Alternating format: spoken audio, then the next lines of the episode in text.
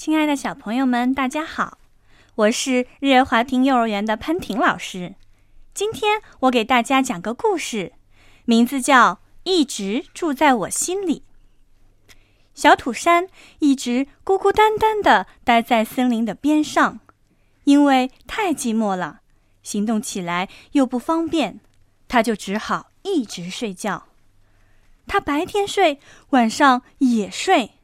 睡到小山上长满了绿草也不管，睡到小山上开满了鲜花也不管，睡到小山上结满了野果子也不管。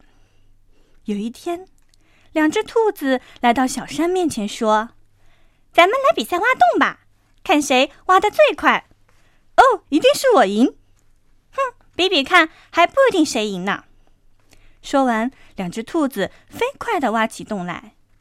不一会儿，哎呦哎呦！兔子们捂着脑袋叫起来。原来，兔子们只顾埋头挖呀挖，却不知道洞已经被他们打通了。他们在黑乎乎的洞里撞了头。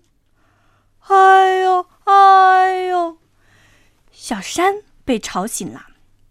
是谁在说话？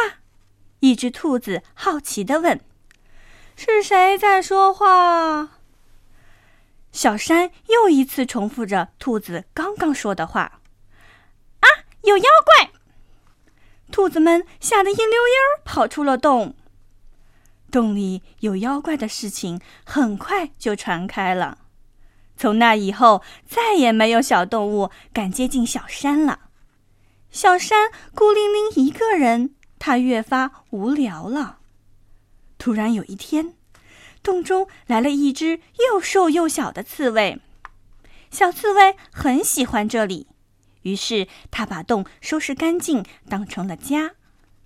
小山看见小刺猬每天默默的出去找果子吃，又孤单的回来，他很想跟小刺猬打招呼，但是又怕吓着它。一天，小刺猬靠在洞边，叹着气说：“哎，要是有人能陪我说说话，该多好啊！”小山终于没忍住，回了一句：“要是有人能陪我说说话，该多好啊！”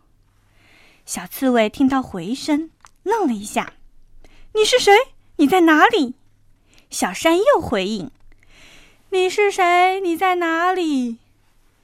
虽然看不到那个人，可是小刺猬觉得有一个喜欢它的朋友躲在哪里，而小山呢，因为有了这个朋友而开心起来。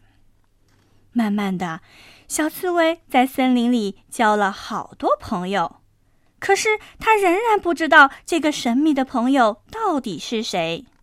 后来，小刺猬想：好吧，只要我知道他一直在就好了。